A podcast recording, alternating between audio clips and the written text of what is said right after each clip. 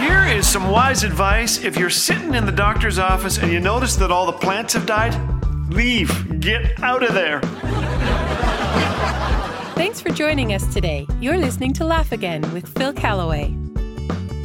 Here is one of my favorite true stories. It's for anyone who's ever wondered, where is God? David Flood had those questions and more. It was 1921. He and his wife Svea left Sweden to take the gospel of Jesus to a remote area in Africa. The chief said no, so they built a mud hut nearby and prayed for a breakthrough. None came. Svea led a young boy to Jesus, but that was it. Pregnant, she endured malaria, gave birth to a little girl, and died.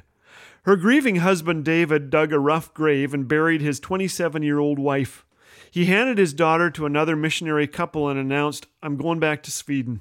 I've lost my wife. I can't take care of this baby. God has ruined my life. The little girl grew up in South Dakota. Her parents named her Aggie. Aggie married and gave birth to two children. One day, a Swedish Christian magazine appeared in her mailbox. She had no idea who had sent it. But a photo stopped her cold a grave, a white cross, the words Svea Flood. The story was of missionaries who had come long ago, the birth of a baby, the death of a young mother, and of one little African boy she had led to Jesus. The boy had grown up and built a school. Gradually, he won all the students to faith in Jesus, the chief, too. There were 600 Christians in the village now, all because of her parents. For their 25th wedding anniversary, Aggie and her husband were given a vacation to Sweden, where Aggie learned that David Flood had remarried, fathered four more children, and given his life over to alcohol. If he heard God's name, he flew into a rage. In a rundown building, Aggie found her father. 73 now, he suffered from diabetes. Cataracts covered both eyes.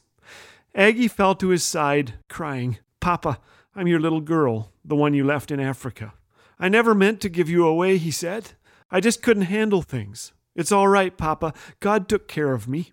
He stiffened at this. God forgot us all. Papa, you didn't go to Africa in vain. Mama didn't die in vain.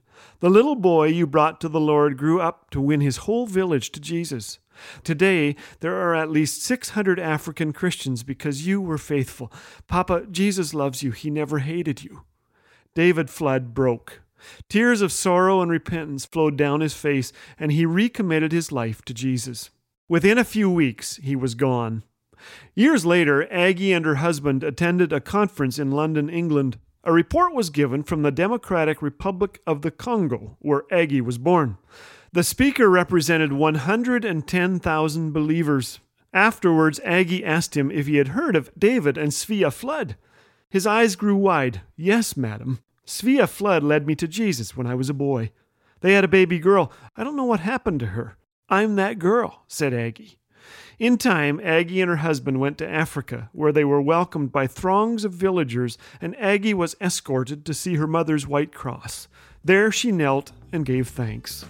Psalm 126 5 says, Those who sow in tears shall reap in joy. Do you feel abandoned today? Is the joy gone? Are you wondering what God is up to in your life? He is still at work. You may not see it for a long time, but please know that He will not waste your hurt. Joy is on the way. I don't pretend to understand all the ways of God, but when I think of David Flood, I'm reminded that God's love isn't reduced when it isn't returned.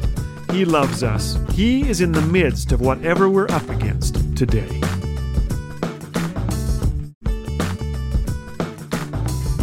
Can't get enough of the thoughtful, humorous messages of Laugh Again?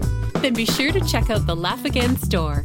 There you will find the classic Laugh Again booklets as well as combo CDs featuring some of our favorite Laugh Again messages, all at an affordable price. Perfect for yourself or to pass along to a friend in need of a little encouragement. Just visit laughagain.ca slash store. Laugh Again, truth bringing laughter to life.